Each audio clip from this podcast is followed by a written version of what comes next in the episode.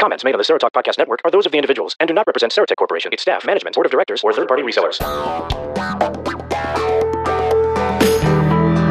It's time for High Contrast, episode number 14, where we talk about everything low vision for those folks that are trapped in the place sort of between sightlines, if you will. I'm Rodney Edgar of TechAccessWeekly.com. Thank you to Maurie for jumping in last week from the AISquared.com slash zoomed in blog, filling in for me along with our current band of characters, and I emphasize characters, as we have Byron Lee of ByronLee.com joining us once again. Yep, the usual gang of idiots. Hi, everybody.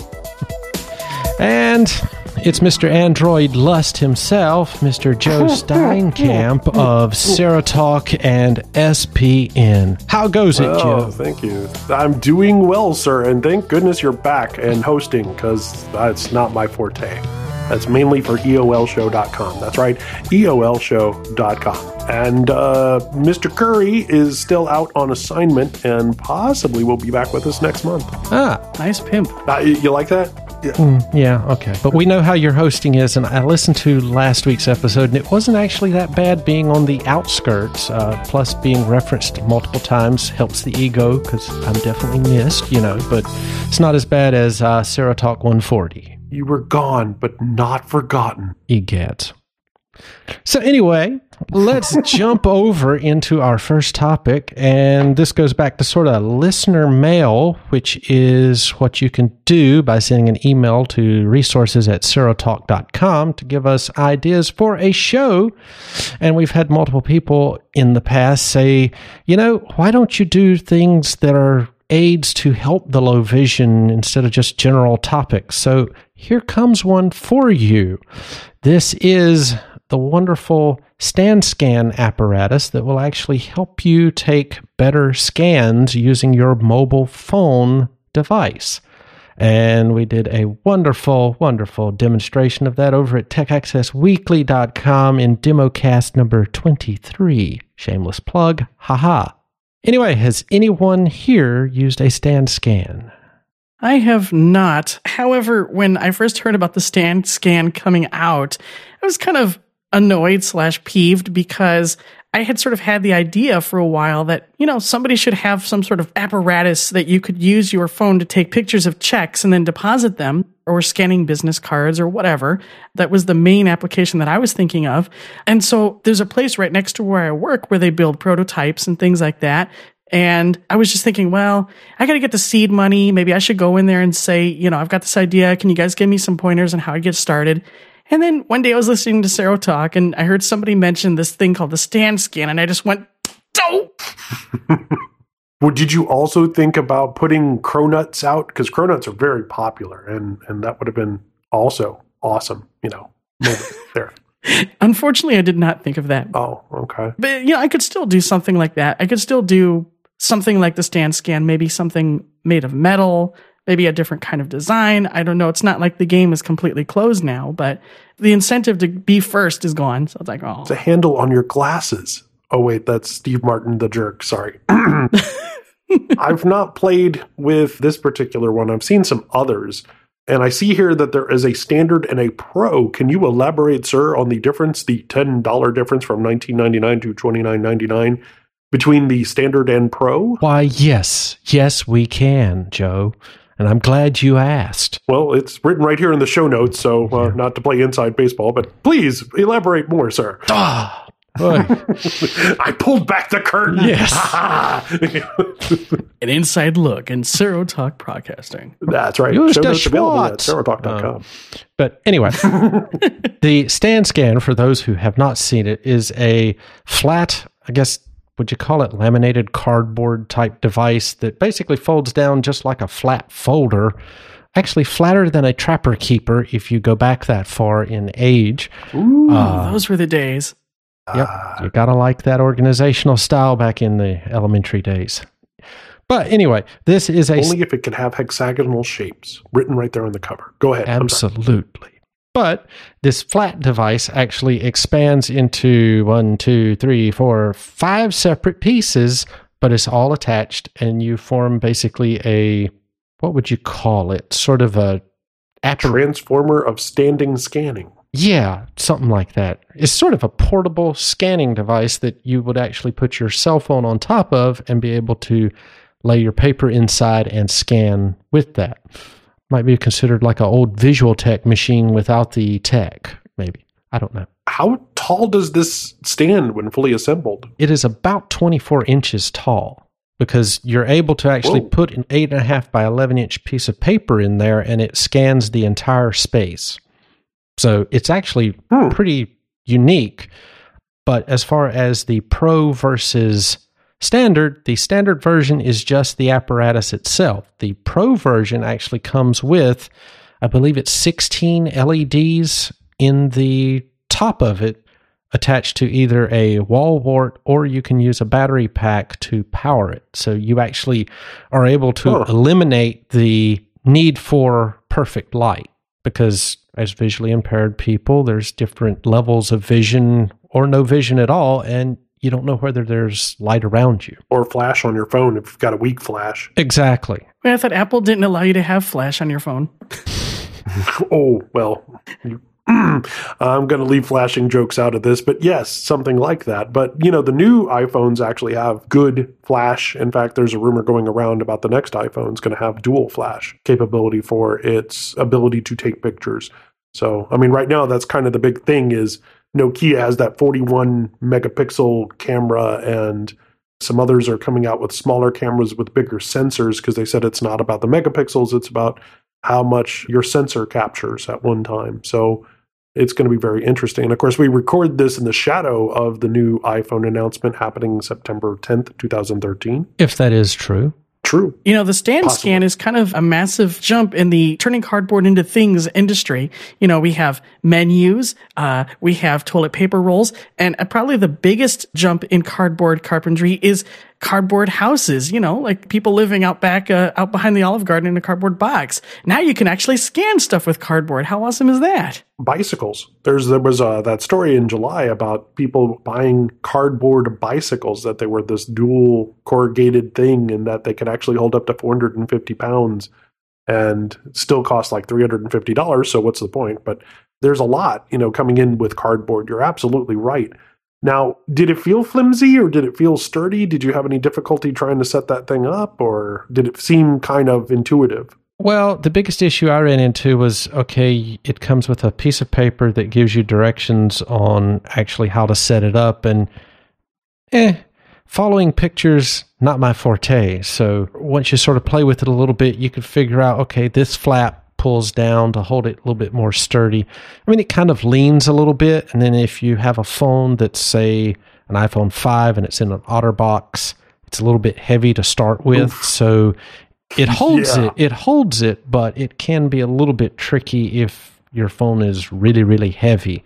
I know that as far as using applications, we had great results from just about everything that we tried. We used Prizmo, which is, I believe, five dollars in the iOS App Store. We used Saytext, which is Keeps free. going down and down and down. It's always going on sale. Yeah. Well, I think there's a new version coming out from posts that I saw today. So version two might be coming. Okay. But uh, Saytext, which is free. Uh, they're perfect for iOS 7. Yeah, exactly.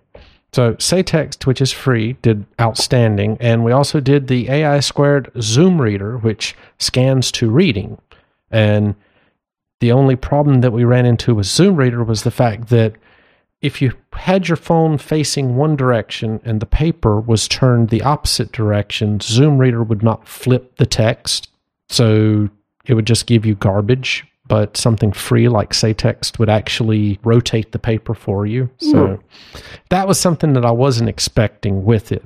I've got Zoom Reader on my phone and I've also got Text Detective. And uh, I've used Zoom Reader to take pictures of, let's say I'm putting together a computer and I need to see the serial number on said computer. I'll just snap a picture of the serial number on the back and get it to do OCR for me. And then Text Detective is good for reading things like menus and business cards and stuff like that and being able to copy that stuff into your clipboard. Yeah, I Yeah. think for $29, the stand scan is probably something that people would get a lot of use out of just because it does fold flat. It's no thicker than maybe a MacBook Air, possibly something like that, or thinner than that. So, I mean, it's really compact and easy to carry. Durability, I'm not sure how durable it would be over a six months to a year period of time. Yeah, disposable at that price almost. I mean, that's, you know, now how much would you pay kind of pricing is where that comes in. I don't have a real need for this. And I also have come from the days of the document cameras, where the early days of ABIC, and then, of course, later with the Pearl and others, including our own Hovercam that we supported for DocuScan Plus. So I've used these kinds of things out in the field, and I just come back to wanting a traditional scanner like a CanoScan or something like that for using OCR in the field. I just would rather have control of my light and such would you find yourself saying, "Hey, I'm going to go on a trip. I'm going to take this with me and use it in the hotel room"? I could probably see that because uh, Erin, she has gone to her job a couple of times and actually carried it with her to do some scanning on the spot, and yeah. it was really able to pay off as far as scanning documents and grabbing a quick something, you know, because it's not bulky. You can put it in a bag with your laptop and you really don't incur any extra weight or bulk other than yeah. having to have a short corded uh, wall wart. You know, I've got an interesting question that one of you guys might be able to answer. I believe that the iPhone can actually be used as a scanning device when you plug it into your computer because, and I've never investigated this, but when you plug in the iPhone, one of the action things that it gives you on Windows is to use it as a scanning device. So could you, in theory, hook up a iPhone, stick it on a stand scan and go say to like DocuScan and use your iPhone with that? Well, um, speaking from the Android side of the room, uh, that androidshow.com, yes, you could use Android devices like that because you can choose what kind of mode you want your Android device to be in. And right now, as it stands, DocuScan Plus works with being able to get some of your information available in iBlink Radio. So if you have previously scanned information that you've uploaded to the cloud, either from a Mac or Windows, you can actually access that through iBlink Radio and then our SAMNet Connect function. At this point, we haven't really talked more about doing anything in phone cameras, to be honest with you, because until these devices like StandScan came out, it was very difficult for people who were totally blind to try and line up text. I mean, if you think about the KNFB reader, it was miles ahead in so many ways on how they developed the idea of holding things on an X, Y, or Z axis. Because that software in there didn't just think about are you in focus? It thought about is your hand at a weird angle? Is the book at a 45 degree angle? Is it sloped?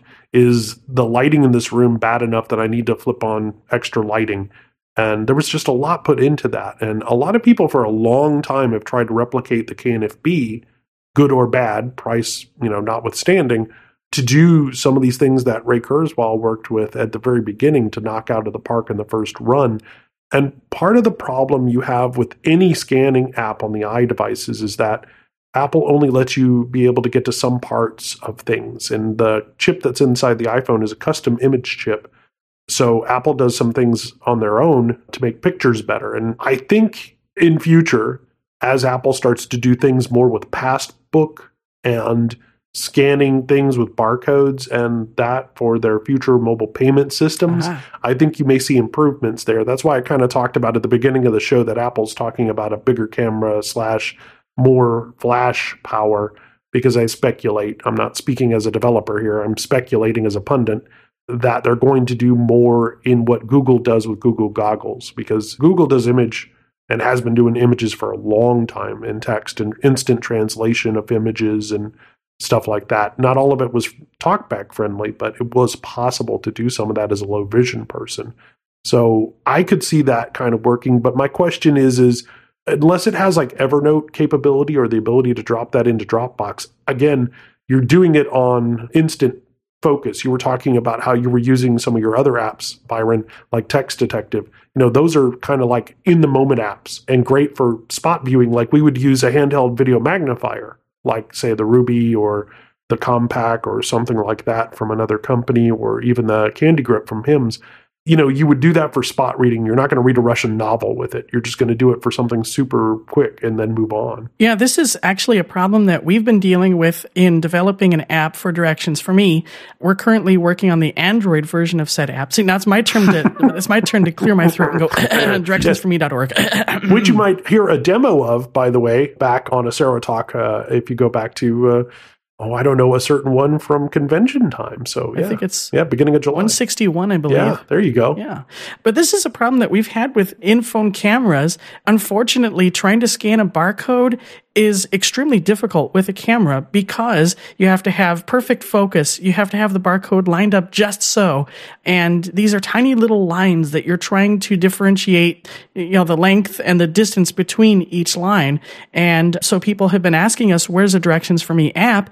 And we don't want to fall into that trap that other app developers, I won't name any names, but other app developers who do barcode scanning, the trap they've fallen into is, well, this app sucks. What a ripoff because I can't get a scan about 50% of the time. And the other 50% of the time, it's either, you know, the wrong product or it says that it's not found.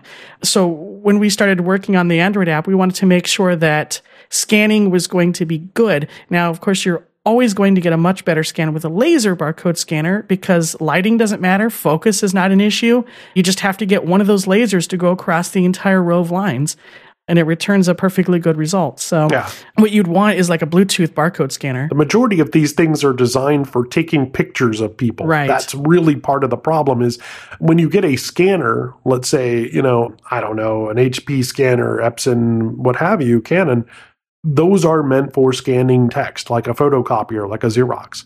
You know, in your phone, the primary mission of that is to take pictures of your grandchildren, family, dog, what have you. And so text is very secondary to mm-hmm. how you're going to do that. Like you said, with the iPhone, what's helpful is that it's generally one type of camera, although it does differ from the 4, the 4S, and the 5.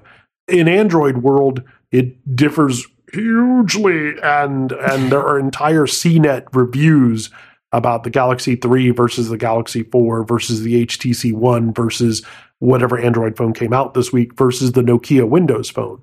And there's so many factors that you have to come into play there and versions of Android, mm-hmm. which also come into play as to what's available and what also can be done. Same thing with the iDevices. You know, there is things you have to think about with iPhones because if you have the four, there's a lot of stuff you don't have on board that is available on the 5. And so you'll even hear that when you go to look at phones, it'll be like, well, I'd like to use Siri. Not on the 4, you won't. that wasn't there until the 4S. And seeing as how you continually mention that Android show and Android, our second area, Droid. Yeah, our second area to talk about in this episode of High Contrast here on SPN is the new Buckle up, kids. Google Nexus 7 and Chromecast that came out at the end of July. And we figured we would kind of revisit the Android, how to stream things topic that we covered in, I believe it was episode 12, where we sort of rambled about Plex and. Yeah, purple screen of death. Yes. So Google announced the Google Nexus 7 2013 model as well as the dongle that actually streams content to your television, which is the Chromecast. And uh, he said dongle. Mm, I'm dealing with children. I know, I know. You can't take me anywhere. I'm sorry, Rodney. I know. Stop, stop right now, or pull this podcast over. I I only laugh because you said do not stop. I, I, I am going to stop it, this so car and turn around and go home. so yes, the device that connects to the television. Are we there yet? yeah, hijinks like this can be heard on EOLShow.com by these other two third chairs. Absolutely.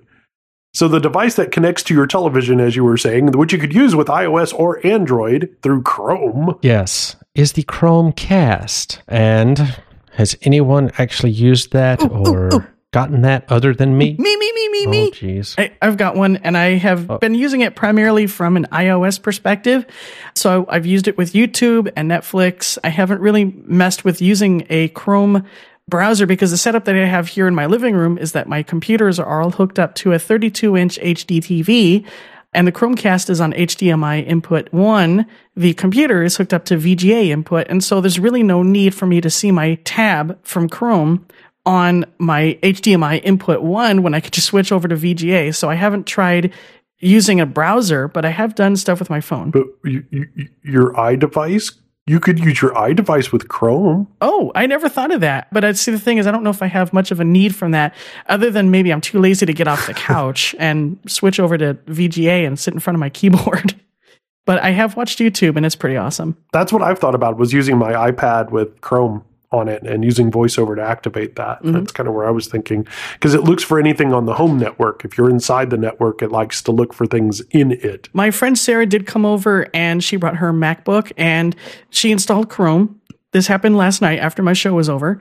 Uh, she installed Chrome, got the Chromecast extension going, and she kept trying to show me YouTube videos, but she kept accidentally sharing the Chrome tab that she was on instead of just sending the video to the Chromecast. so the way that it works is yeah. that, you know, with the Apple TV, if I were to play a YouTube video with the Apple TV, it would actually play the video from my phone into the Apple TV. And the way the Chromecast works is when I say play this YouTube video, it will actually send the URL and the command to play it to the Chromecast. And then as that's playing, I can use my phone and queue up more stuff to the TV queue and it will play video after video after video. So that's kind of neat. And if anyone hasn't seen one of these, it is a two inch, I'm going to say it again, dongle, dongle with an HDMI connection and a micro USB for power, which if your television is new enough, unlike mine, you can actually plug it into the USB port on your television and be able to power it from there.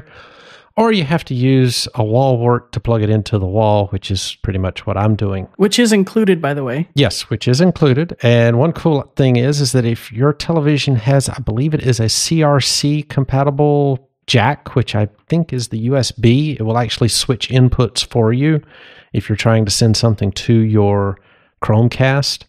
We did a demo over at techaccessweekly.com for just uh, released actually today. It is a demo cast number 24 that you can find in your podcatcher or visiting the website uh, where we sort of go through the Nexus 7 and. Or iBlink Radio. Yeah, iBlink Radio. I don't worry about them. Yes. They, they don't pay me. Yeah, yeah. available on iOS and Android iBlink Radio. Anyway, go ahead, as you were saying. uh, so we basically went through and showed trying to use TalkBack with the new Nexus 7, which was also released, and ran into some accessibility issues and things where the Android apps aren't as well labeled and functional with speech as say, an iOS device like the Netflix app or Android doesn't really work well with TalkBack unless we were completely incompetent, which I don't think we were. And if you pull up your iOS device, you can just hit a button and it goes from Netflix straight to your Chromecast. So that was kind of nice. Still, things are mm, still in the development phases, I think, as far as applications trying to use this Chromecast. Yeah, HBO is still coming. Yep. Hulu possibly. Yep. Vimeo, there's uh, revision three is talking about it. The cool thing, like you were talking about with your Roku, is that there are kind of ways to add channels to the Roku without and adding official channels to the Roku. And that's kind of sort of happening in the background on Chrome. There's actually ways to add content that you might not have thought you could add to Chromecast. But that does require a little familiarity with the extension and how to do that kind of markup and things like that. In the case of Android, there is a TalkBack beta that's currently available that allows you to do labels and graphic labeling that is only available for version 4.3, which is only on newer devices and on the Nexus lines. So there is some coming in that you can fix that on the fly if you know what to call it. And so you can actually label it, but that's still in beta. And let me also state that, like we do on that Android show and Serotalk, Android is a moving target. Unlike iOS, when you have these monolithic updates and that is your new version of Talk, uh, excuse me, your new, I almost committed heresy. Your new version of VoiceOver. Die, uh, heretic. Talkback can, I know, Talkback and Brailleback update almost monthly now. And so any demos you do, and we run into this a lot on SPN, any demos you do, you almost have to state at the very front when you recorded it and the device you recorded it on because you can have a different experience and usually a much more positive experience 30 days, 60 days, 90 days out. Has there ever been a time where they updated TalkBack and it was actually a step backwards? Some would say that the musical tones that they added You mean the, the Mr. barfing Steve Nutt xylophone? loves. Uh, Yeah, the xylophone that you drag behind you, the old Fisher Price one. I can't stand it and turned it off.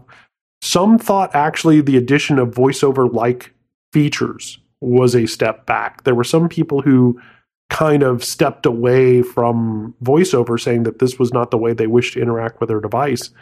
And so when they brought over Explore by Touch, there was a big fight amongst the Google groups for eyes free because some people did not think, and this happens. I mean, we've had it happen in screen readers where one screen reader has jumped ahead and became kind of the default per se.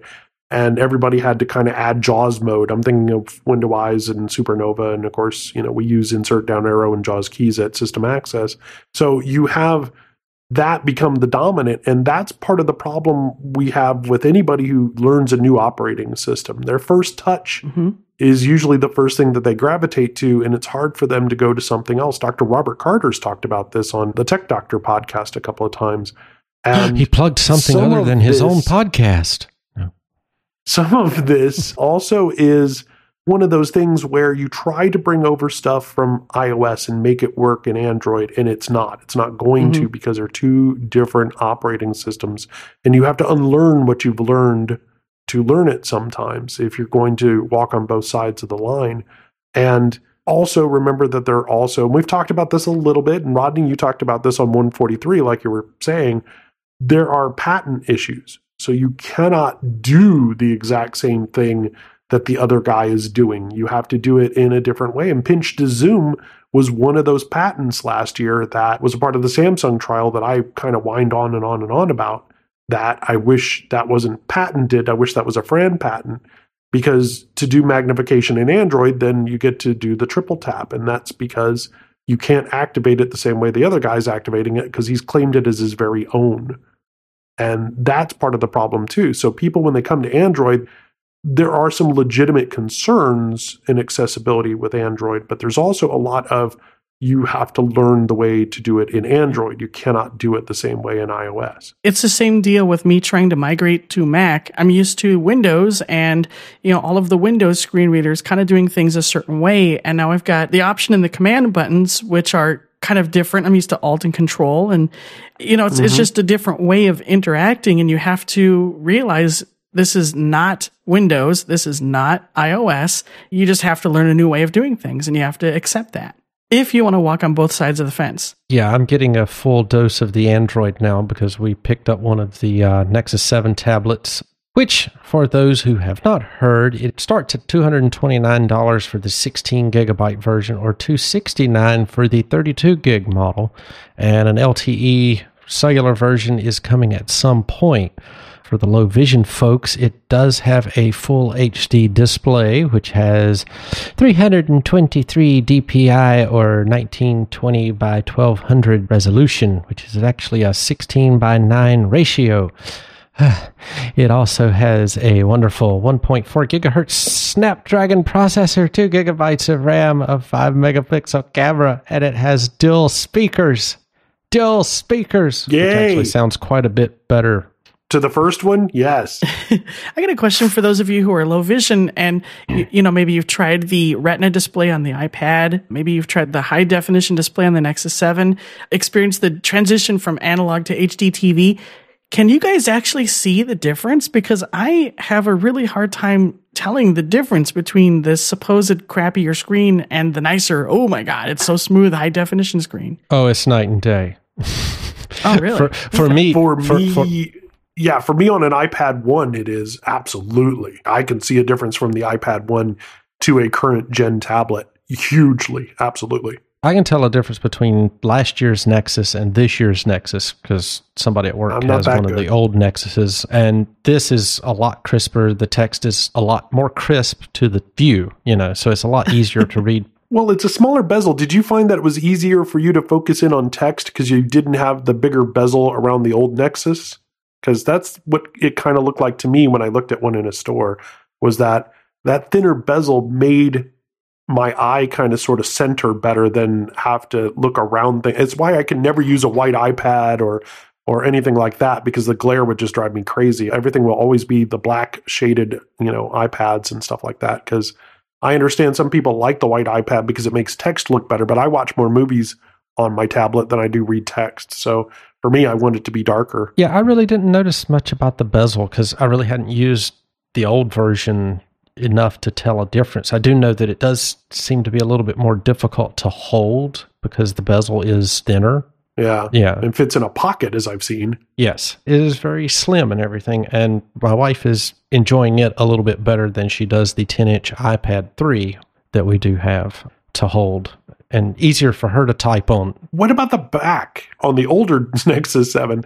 It kind of had this grippy feeling when you felt the back of it. And I've heard some people say that the newer one doesn't feel as grippy, that it's a little bit more slate feeling. It's smoother. It is a smoother back than the old one. Okay. That's kind of a shame because I kind of like the faux leather feel. Yeah. Well, Apple picked on them pretty bad about that at an event. And I kind of thought that was going to change. I like that there's a front and back camera now. That's kind of neat.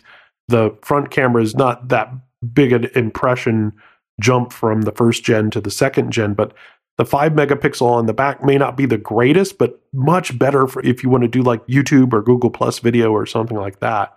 Because there is no back camera on the old one.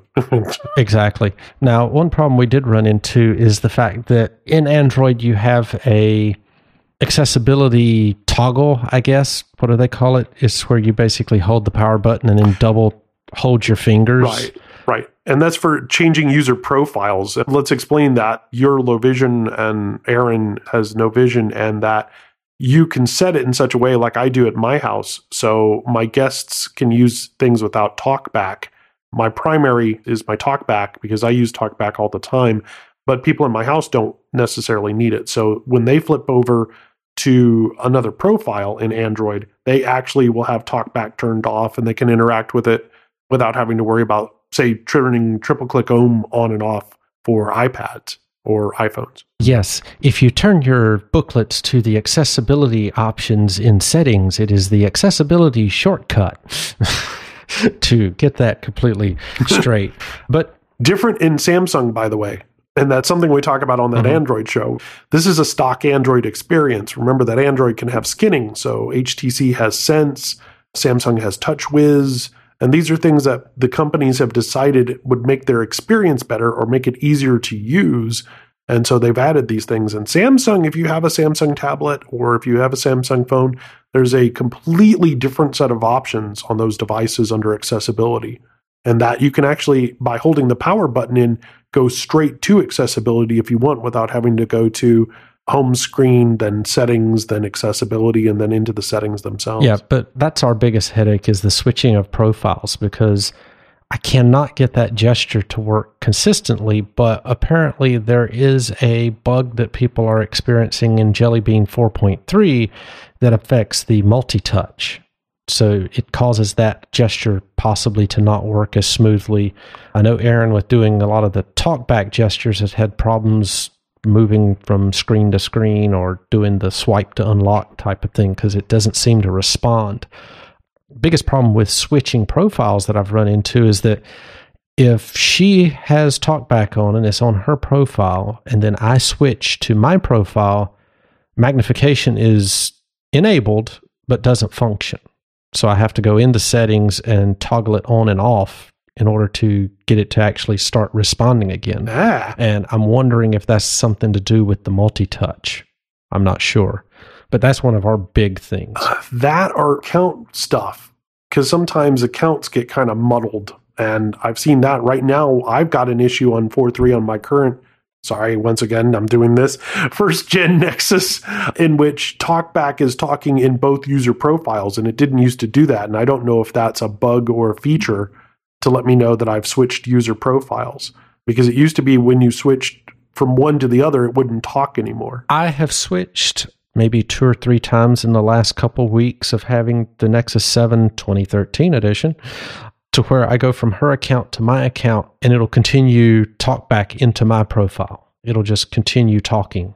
Yeah, you know? that's new behavior which I guess is good. I mean, if you needed to use somebody else's account, did you know that you had started it? So maybe that was done on purpose. Yeah, I don't know, but that's our biggest headache. And that, and when you start messing with Android enough, you'll start to realize that sometimes you really have to hunt for settings. Like if you are using talkback and you want to increase the speech rate, it's not under talkback, it's somewhere else. You know, you have to kind of hunt and peck for things. Yeah, it's under sound, yeah, that makes no sense. Under sound, under speech, and now you have like 10 settings all the way up to like fastest in human speech, you know, ones and zeros. I know what you're saying. We had this conversation offline in the prep for the show. I'm using Umano because I'm working on that for an app review for Serotalk.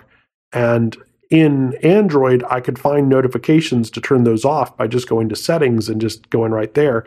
On iDevices, I looked under notifications. It wasn't listed there. I looked under a section where all those extra apps sit at the very bottom of your settings screen, and it wasn't there.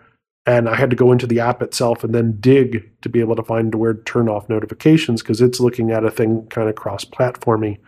And I have this debate all the time, of course, with Buddy over at Triple Click.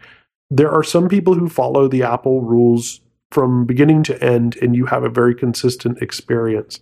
There are other developers who want to set themselves apart from looking generic like everybody else, and they hide things. And all you need to do is go into notifications in settings on your iDevice, then swipe all the way down to the bottom below pictures and all of that, and see all the 15, 16, 35 different apps that are down there with their own settings down there. And that was my thing because coming at it from the Android side, I want to be able to hit the settings key. And I think of settings more like right clicking on something. In fact, initially in the old days of Android, the menu key was kind of your right click because you could actually put focus on something and then right click and have contextual situations happen.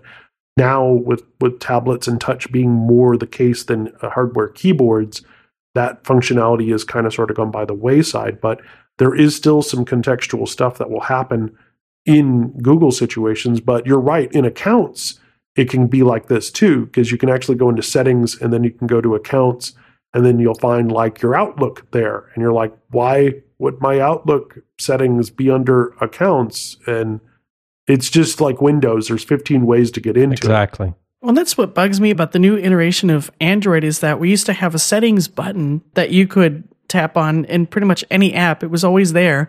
And you would get this little white bar Yeah. with different settings you could go into. And now it's either in that weird little three dot button that's on the upper right hand corner somewhere, or it's in a little cog wheel somewhere else. And it's just, there's no consistency with either Android or iOS or pretty much anything else. One of the things I hate about that is there's no settings soft button. And Yeah. using a phone. be. Yes using a phone you have the settings button. And when you go to use the tablet it's not there. It was something that google decided to have the phone interface and the tablet interface. And you know the same thing sort of exists with ipad and iphone apps because some people who get the amazon kindle app will find that the layout is way different when you get to the oh, ipad Oh, yeah. versus the iphone version. So it's just this thing about having use of tablet space i guess or geometry but I hate that. I really, really do because I will try and touch the bottom left of the tablet to go to settings and then realize, oh, crud, it's somewhere. It's either going to be on the top right or at the bottom, or Mhm. like Google Now, it's actually in the card menu of the card you're looking at. You know, and that was one of the questions we used to get on that Android show all the time was how do I get to Google Now settings? And you or know, Facebook, for example, you got to do the three finger swipe left or right, or click on the upper left hand corner button to get the little side menu thing. It's frustrating. And there's plenty of space down there in the Nexus 7. I don't know what a Nexus 10 or whatever it is looks like, but there's plenty of room for a soft button down there. Why did they have to make it cute by only having three buttons down there? It's really frustrating. in recent apps, I don't always need recent apps. I mean, that's like app switcher, right? So double clicking your home button to get to your app switcher so you can see recent apps. On the Nexus, it's always there at the bottom right. And I rarely use that. I mean, I do to dismiss apps every once in a while, but you know, also I've, there's a talkback gesture you can assign for that if you want to. But yeah, I really want a settings kind of button because I rely on that stuff a lot to be able to find how to make the app work because they might have stuck something way deep down in there. It's taken me two weeks just to realize that if I swipe from the top right side of the screen, I get a drawer. get to the widgets. I get the drawer that gives me settings and battery, Mhm. and I can toggle from my account back to the lock Mhm. screen and everything. took me two weeks to figure that out because I had no clue that that was there. So I can get the settings right there, and I'm like, oh, How nice. That actually helps out some. Yeah. If you do the middle, you'll bring down the notifications bar. If you go to the right side, you'll bring down, yeah, to get to widgets. And then the other thing is, is you can send some of those widgets right to the lock screen and not have to interact with the device at all. So I have like Google Keep in the second position on my lock screen. So I open the device and I swipe to the right, and I will go from my clock right into Google Keep and not have to go into the actual device itself. And that's kind of helpful. And you're seeing that more and more with the new Moto X because the Moto X will actually only light up part of the screen that it needs. So you can kind of move your finger to the part that's lit up. So you don't necessarily have to interact with the whole screen or have that problem of where do I put it as a low vision person? And it also listens to you all the time because it uses speech recognition. It's on so you can interact with the device and it has all these voice commands that are directly working with it. Well, the thing that's really frustrating is that they don't put the settings button on the home screen, if you will. So then you have to go into the app drawer to find settings. And like you said, it took me forever to find that settings thing on the little drawer on the right side. The other thing is, do you guys have this problem where you go to swipe down and you accidentally keep launching the Google Now app? It happens No. to me constantly, all the time, and it's so frustrating. That'll happen a lot. I know what you're talking about. I have Google Now actually sitting in my dock. So my dock has settings and iBlink Radio and a folder full of Google apps and Google Now to the far right. And I started doing that where so I had landmarks. So at the bottom right was my Google Now and at the bottom left was my Google folder. So that way I could just get to it from the dock. Well, Aaron has been frustrated with Google now because the bottom of the new Nexus has about an inch and a half of bezel at the bottom and at the top. And Yep. you don't have a home button to say, okay, this isn't useful space. So when she goes to do a gesture to slide up or something, she's hitting and enabling Google Now. And it's just the most irritating thing possible because all of a sudden, what? Steve Jobs had his way, you weren't going to have a home button on the iPhone either. and that's why some people like Samsung phones because Samsung has a dedicated home button in the center of the phone, kind of like an iDevice. um, don't pay attention to Samsung copying Apple at all. Anyway, so some people like the Galaxy S3 and S4 because if you're an iPhone person jumping back and forth, it feels kind of the same control wise. And, you know, again, we're back to insert down arrow becoming kind of the dominant way of doing things, whether you think it's a great way or not. Look at the new, there's a new LG phone, I think it is, that has buttons on the back. So your hardware buttons are on the rear of the phone as you're holding it. And I can't decide if that's iteration, innovation, or just stupid because I don't think I would use it in that way. Well, they say if you're holding it, your fingers hit the volume buttons exactly where you need them to be, like if you're listening to something. Yeah. But I just see that as being, well, you can never lay it flat. exactly. Well, and that, that was something that I always wished that the iPhone or these Android phones would have is some sort of hardware dialer. You know, I've talked about this in the past that it's very difficult to make a phone call with touch screens because, especially if you have a automated system where it says press one for this, press two Hey, for hey, that. hey, hey, Uh, and if you want to dial someone's extension, It's called Yeah. the Droid 4 or the Yeah. Samsung yeah, Oh. Glide or um, not Glide, but uh, yeah, Relay. There are hardware keyboards in Android. This is why I have an Android phone is because I could not give that up. exactly what you're saying. I could not give that up. So the Droid 4, because I have to enter in so many numbers for Serotek into sales and stuff like that, yep. that's why I stayed with my Droid 4, which I love and is on Jelly Bean and has been a very durable phone and has a dedicated number row up at the top for that very exact reason you're about to launch into. Yep. What I was going to suggest is that I'm going to give away another idea and somebody else is going to come up with it. But what we need is like a Bluetooth dialer. I pair it to my phone. I have a numeric number pad. It's not a separate microphone and earpiece thing like I bought on Amazon a couple of weeks ago. And it really sucks for making phone calls because the microphone blows. But we just need something that I can hit the buttons on to dial and then stick it back in my pocket and grab my phone and make a phone call. Or some kind of watch yeah. that could be made. Yeah, you know. Maybe with curved glass, you know? oh, yeah, and a band that's your battery and, and all these other rumors I've heard from iMore. Oh, yeah, God. yeah, that would work. So, okay, everyone that's listening to this podcast is going, okay, Byron, what headset did you buy so that I don't buy it? Basically, Yes, what- on Amazon, Product review, sir. on Amazon, it's called like the BT Bluetooth dialer headset speakerphone. It's like this Chinese piece of crap that has a really weird title and it's not a specific title. What I will do for those of you guys who want to avoid buying this Bluetooth dialer is I will give Joe or Rodney the link to it on Amazon and they could throw it in the show notes if they are so inclined. And then you can avoid it because it sucks. or can they hear a review of it over at byronlee.com? Is there or, Sure, or follow you I'll on d- Twitter I'll- I'll and hear right you say that. how sucky it is? Is that I'll just dig it out of the trash can. that good? It wasn't even worth keeping around for like some other demo. No, no, it was like oh, file 13, this one right out there. That's, that's that wow. Pretty much. Oh man.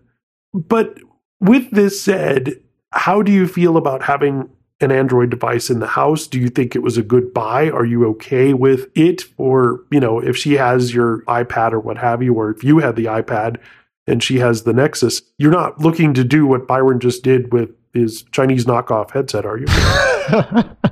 well, I basically use the iPad all the time. She pretty much just said, I'm always sitting at the computer or I've got my iPhone. I don't need that much real estate to work with. She doesn't really see it as an advantage because she's all voiceover. So screen real estate doesn't benefit her. She kind of likes typing a little bit on the Nexus 7. I think if they send out an update to Jelly Bean to maybe help the multi touch, she might want to use it a little bit more. But right now, it's just kind of sitting here a little bit as we try to learn and use it a little bit. it's weird because when you go to type, you have to move your finger back and then to the same letter again. So if you're spelling the word letter, L E T T E R, you can type L E and then T, but then to get the feeling that you're typing T again to fire it again, you need to actually move to the left or the right. So TalkBack says that letter again, and then you can type T again, unlike iOS where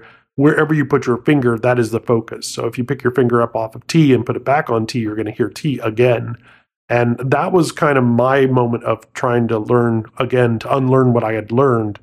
Because remember, I'm doing it three ways. I'm doing it with Android keyboard, I'm doing it with the iOS keyboard, and I'm also doing it with the hardware Android keyboard. So I'm used to the tactile side of it too.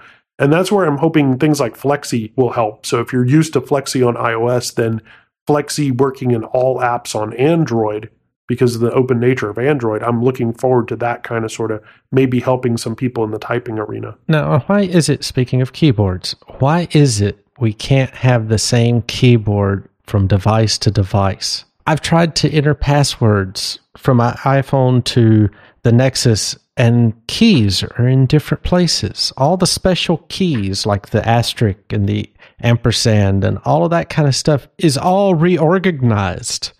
It's like Yeah. Mm-hmm. if I sit down at a computer, I can type because the keyboard is always the same. Is there a patent on the keyboard? layout of keys. Why can't we just all get along and have keys? For a while there, there was no underscore. Early devices, there was no need for an underscore. It was one of those where, you know, we don't need caps lock anymore. Let's get rid of that key. And caps lock actually isn't there, I think, on some Chromebooks. I think it's replaced by search, if I remember right. And I know what you're saying. It was for some people who had underscores and passwords. It was like, how do I get to that thing? And like Byron was saying about touch screens and these, you know, if you go to a phone maze, that's just a real pain in the behind. And also, if you are low vision, you go to read it, your proximity sensor kicks in and the screen goes dark. and so that's that's never any fun. And it's like and trying to use dictation for some of these things like putting a Twitter handle, trying to say at Ranger Station doesn't really work. yeah. And if you voice dictate, it's going to type AT. I did figure out how to do a, a Yeah, hashtag. I- I just do hashtag FB or hashtag Serotalk or whatever, and it will actually make a hashtag, but I haven't figured out how to do a Twitter username, which, you know, for iOS having Twitter integration, that's something that they should have. third party client might do that. I can't think of one off the top of my head, but I bet you there's a third party way of doing that or living in WhatsApp or something like that. You know, one platform to rule them all. Again, for those who are listening at home, these experiences are very transitory to the moment. They are very August 2013. It is very possible that these issues that we're bringing up will not exist in October or will not exist in December or it will not be there in January 2014. So this is very much in the moment as we're playing with these devices because of rapid release schedule. Haha, hello, Windows 8.1, October 18th. These things will change a lot. Oh, yes, I remember back in the day when the Android had this problem, and it, we just don't remember that anymore. Uh, depends on which one. Some of those still exist. now that we've completely derailed, I will say one thing about the sounds in TalkBack. They apparently are trying to create their own version of Dr. Nexus because Sound is a little different. You're right about that. it mimics another product by a F company. We'll leave it at that. Oh, okay. Dr. Nexus There coming to go, you. kids. Dr. Nexus. I I like that. It's almost like Doctor Evil, but Why am I thinking of, you know, like generic Dr. Pepper? Would you like to try some Dr. Nexus? Dr. B. That's this Dr. B's on sale. It's almost as good as Dr. Pepper. See, it's got Doctor in the front name of it. Ha, ha. we also have some Royal Cowl Cola and uh, Flepsy. Ah, God. This Kroger brand cola is just delicious. Actually, here in North Carolina, it would be President's Choice from the Harris Teeter. Forget the whole Android versus iOS debacle. Let's go Coke versus Pepsi. See, at HEB, they have Dr. B, and I often think of that Simpsons thing of uh, Dr. Nick, you know, D O C T O R B, Doctor. B the B is for bargain. Ah, why did I come back? Why? Why? I, I Well, I could do a game review, and then and then we could wrap this puppy up. hey, you know like. that sounds like a great idea, but it sounds like the Nexus is something that if you're looking for a inexpensive way to get into Android, it's worth a shot. no contract. That's for doggone sure. It's no contract. It's two hundred twenty nine dollars. It's cheaper than an iPad Mini, which has a terrible screen compared to the Nexus Seven. Unless He said it. He said it. Resources at serotalk.com. Yes, exactly. Exactly. but uh, if the screen means something to you, then you might want to look at getting the Nexus 7 from Google. Make sure to get the 2013 edition, not the cut rate version on Ooh, yes. Amazon that is last year's. Uh, unless you want to save a bunch of money. yeah, yeah. and not have a rear camera or any of the other stuff we talked about. But at least you get to keep the grippy leather. That's right. Ooh, rich Corinthian grippy leather. Uh, and to think I plugged my microphone in for this. Anyway, uh, I think it's time for a break because I need a drink. And we're going to take a break, and Joe is going to review iAssociate 2. And I guess that's for the iOS, correct? Yes, sir. And available for Android, but I hear it's not as talkback friendly as it is voiceover friendly. So No. it is multi platform, but probably better for you to use it with voiceover if you're looking for speech. Not really a shocker there. Oh, I didn't say that. Anyway, you are listening to High Contrast here on SPN. Hey, Billy, Yeah? do you want to go to the state fair? Yeah. Do you want to ride the roller coaster? Yeah. The big one? Yeah. The one with the reverse flip? Yeah. Well, you can't. Well, You see, Billy, when you throw away money on wasted electricity, you throw away everything you could have done with it, including going to the state fair. Oh, man. Cheer up. This year, your parents will make it right. They're going to visit EnergySavers.gov where they'll get tips on how to save energy and money. Then they'll add extra insulation and get a few of those Energy Star appliances. They could save hundreds of dollars a year. And you know what, Billy? What? They'll take you to the state fair next year. But I want to go this year. I know you do, Billy. I know you do. Saving energy saves you money.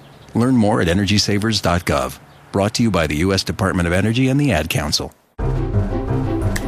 No. Sorry. Try again. Oh, I don't know how to use this Apple thing. The only thing I know how to do with it is. Wait, there's lots more to learn, and Mac for the Blind can teach you. As an Apple certified support professional in Lion and Mountain Lion, with 8 years experience on Mac and 4 years experience on iOS, Triple Click Home's own John Panarese has what it takes to get you comfortable and productive with all your Apple gadgets. Training packages are available for both Mac and iDevices. When you're ready to take a taste of all that your Apple can do, visit www.macfortheblind.com to get started. MacForTheBlind.com. Hey everyone, Joe Steinkamp here to talk about iAssociate 2 for the iPad in iOS. Now, this is also available for Android and it's also available for the iPhone, but I'm using the iPad because it's the HD version of the particular app. I guess that means that it doesn't double up its pixels if you're using the iPhone version, but uh, really, I used it with VoiceOver which made this really, really interesting. Now, before I start going a little further into this, let me explain what iAssociate 2 is. iAssociate is one of those word games where you actually uh, get a clue and you're told that it's one word with six letters and it could be a Madonna song. And you might get a hint about uh, what it might be, and it might be connecting to something like Christmas. And so you have the clue of it's a Madonna song, it's a couple of letters, and it's connected to Christmas holiday. Oh, there we go. And you could even use a hint if you're trying to figure out what that word might be. Hints do take away from your point score, and I'll get into that in a second. But you can use a hint, and that varies depending how big the puzzle is and how many answers there are. And the uh, hint will put the first letter in the answer for you, and you can actually get another hint and go behind it, but you lose more points. Now, points allow you to open up more of the free puzzles, the sample puzzles in the beginning. So if you use a lot of your hints, let's say there are 40 hints available and you use 39 of them, it really puts a ding on your score and you're going to find yourself having to buy puzzles faster than being awarded them for being a really good kind of person who can guess words with just one or two letters and some obscure clues. And by obscure clues, there are some weird things here because one of the sample puzzles is a picture. And in the picture, there was a, and I had to get some sighted assistance here. I could see a pyramid and I could see that it was desert, but I had a friend tell me, oh, no, there's a scorpion over in the corner and there's a camel right off to the right. So after I got that kind of assistance, I was able to kind of figure out that the words around each side of a square, which the picture was a square, one was scorpion, one was camel, one was desert, and one was pyramid.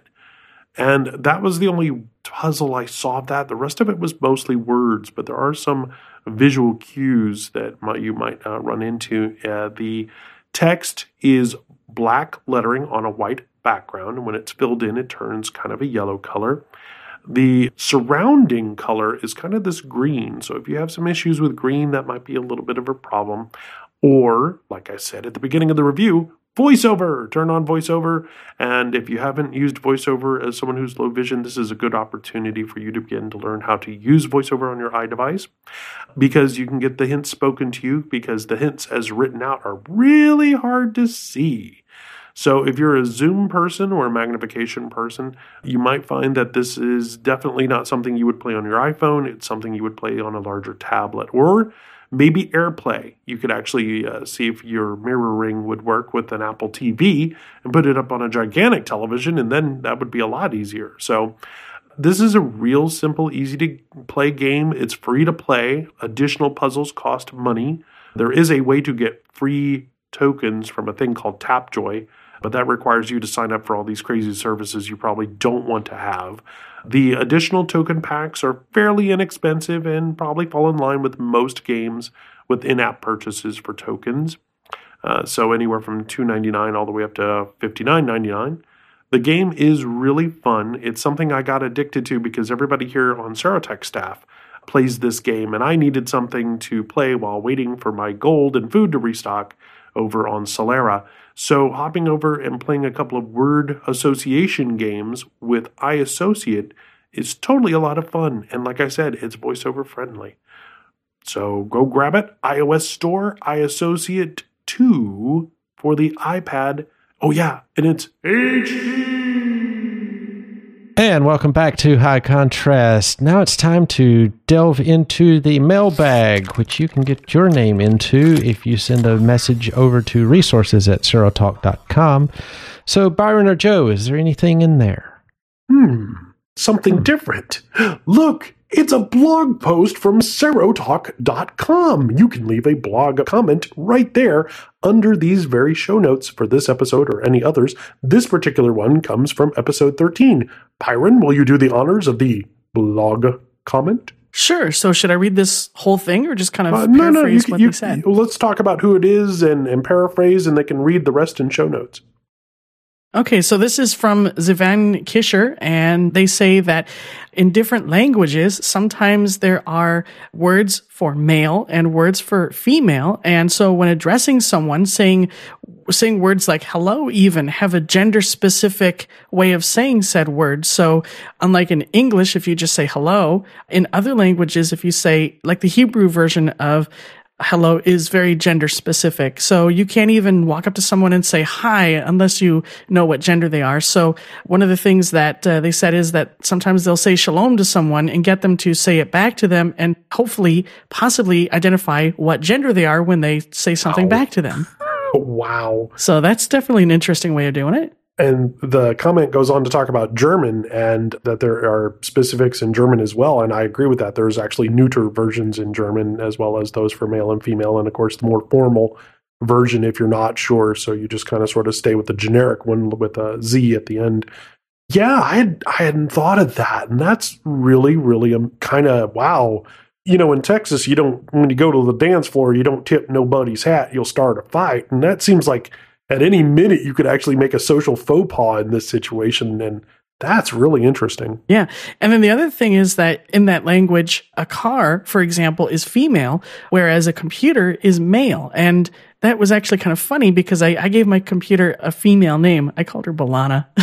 i like that uh-huh. little star trek uh, voyager reference there maybe possibly yep. I have to rename it Geordi now. Great. uh, I, I guess well mine have been moya so yeah, and my, there you go. and my laptops were Talyn so that kind of gives you an idea Anyway, we've been threatened to not make more EOL references. So, Rodney, uh, what do you think about this particular concept of being careful with neuterization? You actually weren't here for this comment last episode. Any thoughts on this? Uh, no, not really. I, I don't. Okay. I, well, that makes this segment really short, everybody. You know, it's- I completely listened to that episode, and I just sort of, after so much of the discussion, I was just like, okay, I, uh, yeah. And then I've come back for this one, and my mind has completely been blown as to why I'm even showing up for these episodes. I'm not even necessary. Mental Novocaine. Ooh, there you go. Ah. Well, he's married, so he doesn't really see, you know, male or female anymore. It is just, you know, af- after a while, it just Eunuchs are us. You don't acknowledge the opposite sex anyway. You, you know, it's just kind of done. It, Oh, Lord. Well, this madness that you have been listening to is High Contrast here on the Serotalk Podcast Network, SPN for short. As always, I'm Rodney Edgar trying to steer the ship, which keeps running into the rocks for some reason. Uh, you can follow me on Twitter at Rodney Edgar, and you can get the democast mention in this here episode about the StandScan and Nexus 7 slash Chromecast over at techaccessweekly.com. And as always, I think, thanks to Byron Lee for joining us from byronlee.com. Anything you want to plug, Byron? I did do a quick five minute demo of Chromecast on Audioboo. So if you want to check out uh, Chromecast from an iOS perspective, head on over to audioboo.fm forward slash Byron27 and you can check out that and many other Audioboo things I've done in the past. And you're also at Byron27 on the Twitters. And thanks to Joe Steinkamp for filling the third chair because everybody else just wants to go on sabbatical for a few months. it's the summer. I don't blame them at all. I mean, you know, Maurie was here last episode, actually. So that kind of sort of works out really well. And you can follow Maurie if you miss her over at AIsquared.com until we can get her back into the third chair. And also uh, the long awaited return of Jeremy Curry. It's going to happen, we promise. You can follow Jeremy over at GW Micro to learn all about the great products that he shows over there. And uh, he travels a lot, so keep following because uh, you, you got to meet him. He's a great guy in person. I've known him for years. And uh, definitely check out gwmicro.com and Jeremy Curry. And I imagine he will have much to say about the Windows 8 one. I can just, he had a lot to say about Windows 8 last year. I think we might be able to maybe get him to speak just a little bit about Windows 8 one. Just a little. And do you have anything in particular you want to plug, like that Android show or EOLshow.com or Serotalk.com or Triple Click Home or anything else out there? No, no, no. I, I think I did that most of this episode. I'm very proud of myself. I, I think I got in all my plugs early and often. Okay. So I feel very, very good about that. And uh, Solara, if you're not playing it, if you haven't fallen into my trap of Solara, definitely go check that out. We reviewed it last episode, and uh, I think it's a great game. Also, I've got into iAssociate because that's what I was playing while waiting for Solara to update. So it's pathetic. It's a terrible thing, but uh, I am seeing a 12 step recovery program for iPad addiction. So uh, I'll be able to get over this real soon. Notice how you didn't say Android addiction. Ooh. No. Don't think that's gonna happen. Thank you. Coming up on uh, no, I've crossed my three years. Three years of Android. I've been using Android for three years. Oh, now. way So, to go. very, Look very at happy. you. Very, very happy. Anyway, if you want to make any comments based on anything we have said or plugged or not plugged or dongled or dingled or anything of the such, you can drop us an email over at resources at serotalk.com because we're always looking for ideas for show topics. You can also listen by iBlink Radio, which you can find on iOS and Android. And what is that other one? You can get a SamNet trial subscription over at sa2go.com. Until the madness returns next time, this is High Contrast on SPN. Goodbye, goodbye, goodbye, goodbye, goodbye, goodbye, goodbye, goodbye, goodbye. Goodbye.